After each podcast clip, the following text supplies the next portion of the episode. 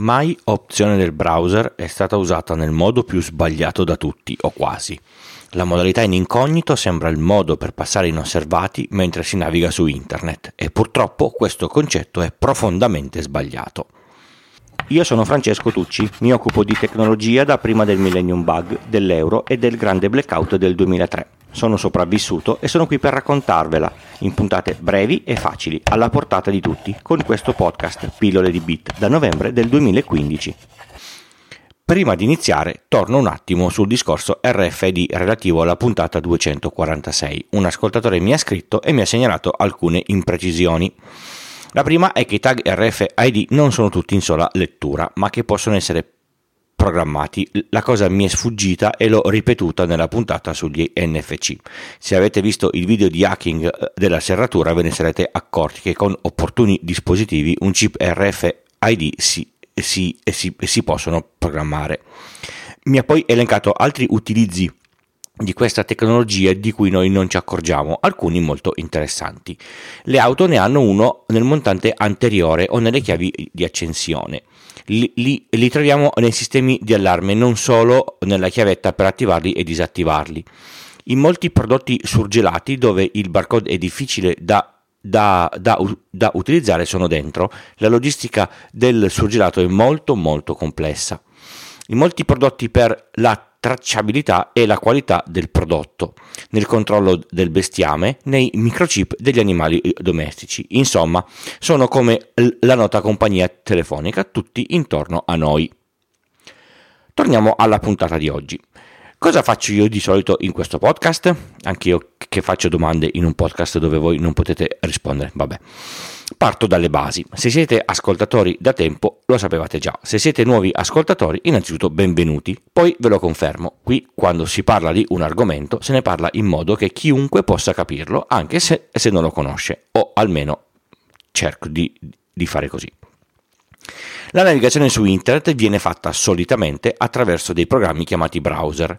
Ci sono su ogni dispositivo, ce ne sono di molti produttori diversi. Tra i più usati conoscerete certamente Google Chrome, Mozilla Firefox, Microsoft Edge. Per fortuna Internet Explorer è definitivamente morto, ma non ci credo troppo. Apple Safari e anche di minori come Opera, Brave e molti altri, ma davvero tanti. Tutti assolvono a un compito di, di, di base: raggiungere i server web, scaricare i siti, solitamente in H T M L e C S S, renderizzare il contenuto in modo che siano gradevoli alla, alla vista e non solo una lunga serie di caratteri, e far funzionare tutti i link ad altri siti che solitamente eh, voi trovate sottolineati o evidenziati in, in qualche modo. Se volete sapere come arrivano le pagine web al, al browser, fate clic col tasto destro su una parte bianca della pagina e dal menu contestuale se- selezionate la, la, la, la voce che hanno più o meno tutti, visualizza sorgente pagina. Senza la renderizzazione grafica voi vedreste tutto quello che, che vedete nella, nella sorgente. La navigazione web lascia tracce di ogni tipo. Le lascia sul vostro P C e le lascia sul server dove siete arrivati. E non solo, eh. Sul, sul vostro P C il browser salva la cronologia della navigazione, in modo che se dovete andare a cercare un sito dove siete già stati, il, il browser ve lo possa ricordare.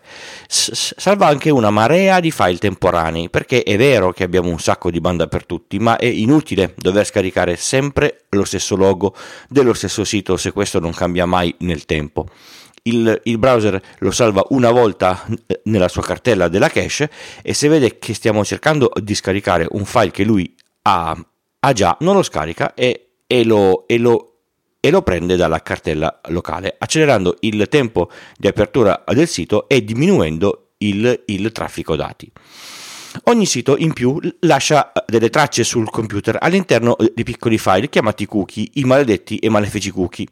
All'interno di questi file lascia delle informazioni relative al sito che abbiamo visto e altre informazioni, come ad esempio la sessione attiva. È grazie a un cookie che quando aprite il browser e tornate sul sito di Amazon non dovete fare un'altra volta accesso, per esempio. E grazie a un cookie, se una volta che avete visto un sito di automobili vi compariranno solo pubblicità di automobili, questo è un altro esempio. Sul server dove andate invece lasciate tracce sull'indirizzo di, di, di provenienza, il, il browser che usate, la risoluzione dello schermo, i, i font installati e un'altra quantità di informazioni pazzesca. Sono informazioni talmente granulari che spesso, se confrontate con informazioni lasciate da altri milioni di utenti sullo stesso server, sono praticamente univoche e, seppur non lasciando il, il vostro nome, il sito sa che chi torna siete voi, anche se non avete un cookie eh, lasciato nel vostro browser. C'è un altro ente che sa dove andate e lo sa con una precisione abbastanza granulare, anzi sono, sono due. Il firewall aziendale, se siete in, in azienda, come vi ho raccontato nella puntata centoquarantaquattro, nelle aziende tutto quello che viene fatto su internet è gen- genericamente monitorato. Il secondo che sa tutto, ma davvero tutto, è il D N S. Visto che tutte le richieste per accedere ad ogni sito passano da lì. Il D N S sa che, che da quell'indirizzo I P sono arrivate tutte le richieste per andare su tutti i, i siti che, a, che avete vi, visto, non si scappa. Ogni, ogni browser ha una funzione chiamata navigazione in incognito o riservata, ed eccoci qua. Questi due nomi danno l'illusione di qualcosa che non esiste, un po' come l'autopilot della, della, della Tesla, che non è un pilota, un vero pilota automatico. La funzionalità della navigazione in incognito è solo una. Alla chiusura di quella finestra, il browser cancellerà dal computer su cui era aperta ogni traccia di quella sessione. Le tracce cancellate sono i file temporanei, la cronologia e tutti i vari cookie. Non cancella altro e non nasconde la navigazione a nessuno. Se aprite la navigazione in incognito per andare su, su Pornhub, come fanno più o meno tutti, lo sa il, il D N S, lo sa il firewall aziendale che dovrebbe bloccarvi la, la, la, la, la navigazione. Pornhub sa da che I P arriva la, la chiamata e sa tutte le informazioni del vostro P C. Ovviamente non riceverete pubblicità profilata perché tutti i cookie delle navigazioni precedenti saranno stati cancellati e quelli della navigazione della vostra finestra standard non sono disponibili nella finestra della navigazione in incognito. Se in incognito volete accedere a un sito, mettete le, le, le vostre cre- credenziali. Alla riapertura di quel sito, sempre in incognito, dovrete reinserire le stesse credenziali perché ovviamente il, il cookie non viene salvato. E allora, a che serve la, la, la navigazione in incognito? Andiamo per punti. Evita di lasciare traccia nella cronologia locale del computer dove si sta lavorando. È molto usata, come già, già detto prima, per la pornografia, ma magari non volete che quando qualcuno si affaccia sul vostro monitor, mentre scrivete l'indirizzo di un sito, si, si veda con l'autocompletamento che siete andati su siti di ri di ricerca di, di lavoro, siti di incontri o siti di tematiche sensibili, o banalmente che avete cercato il regalo per il, per il compagno o per la compagna su un sito dove lui o lei sanno che non, che non, ci, che non ci andreste mai. Evita di lasciare cookie in, in giro per pubblicità invasiva. Ho cercato casa usando i siti immobiliari solo in navigazione in, in, in incognito, se no poi l- la pubblicità da ogni parte sarebbe stata di appartamenti in vendita. F- fatelo anche se state cercando un'auto. Vale anche per bypassare la nuova brutta piega dei giornali online che o vi, vi, vi abbonate pagando oppure eh, accettate tutti i, i vari cookie per la, per la profilazione pubblicitaria. È molto utile anche per fare un po' di prove nel caso in cui abbiate problemi con l'accesso o le funzionalità di un sito. Lo aprite in incognito e fate i vostri test. Se va, è un problema del browser. Pulite cookie e file temporanei della sessione normale e dovrebbe sistemarsi. Se non va, neanche in incognito c'è il sito che ha, che ha qualcosa che non va, normalmente, eh. Quando vi sedete davanti a un P C che non è vostro e dovete accedere con un vostro account a qualche servizio, aprite una sessione in incognito, fate quel che dovete e una volta finito il, il, il lavoro chi, chiudete quella, quella finestra, certi che sul P C non resterà traccia della sessione, dell'accesso, dei cookie e, de, e dei file temporanei.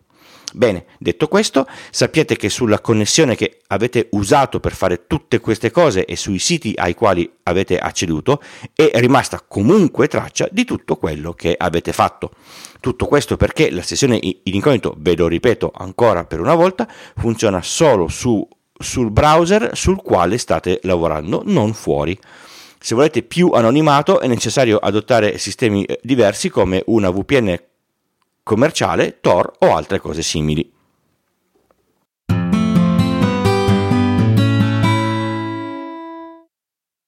Pillole di Bit è un podcast indipendente interamente scritto, prodotto e realizzato da Francesco Tucci con l'indispensabile supporto dell'hosting Ferdai e il software di montaggio audio Producer di Alex Raccuglia. Lo potete ascoltare da tutte le piattaforme di podcast il lunedì o direttamente sul sito pillole di bit col punto prima dell'it.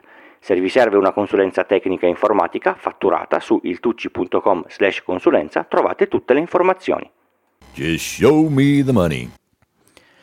I ringraziamenti per le donazioni di questa settimana vanno a Massimo, Nicola Gabriele e, e Giorgio per la sua donazione ricorrente.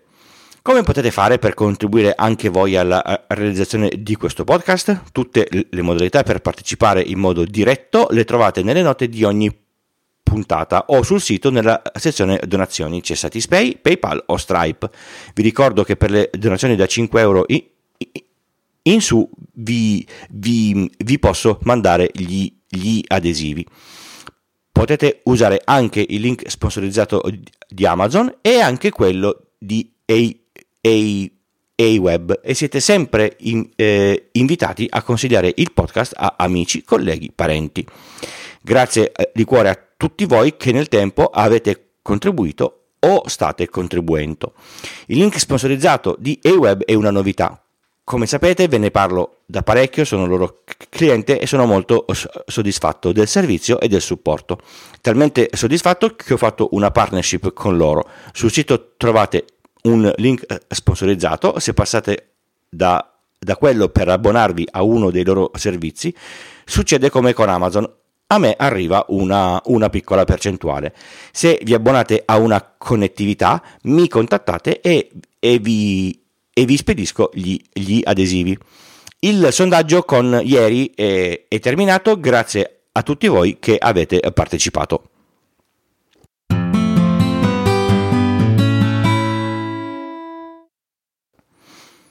Invece di aprire le sessioni in incognito continuamente, si possono tenere delle sessioni eh, separate con, con cookie che non vanno a spasso per la navigazione eh, eh, quotidiana e limitare leggermente il, il tracciamento.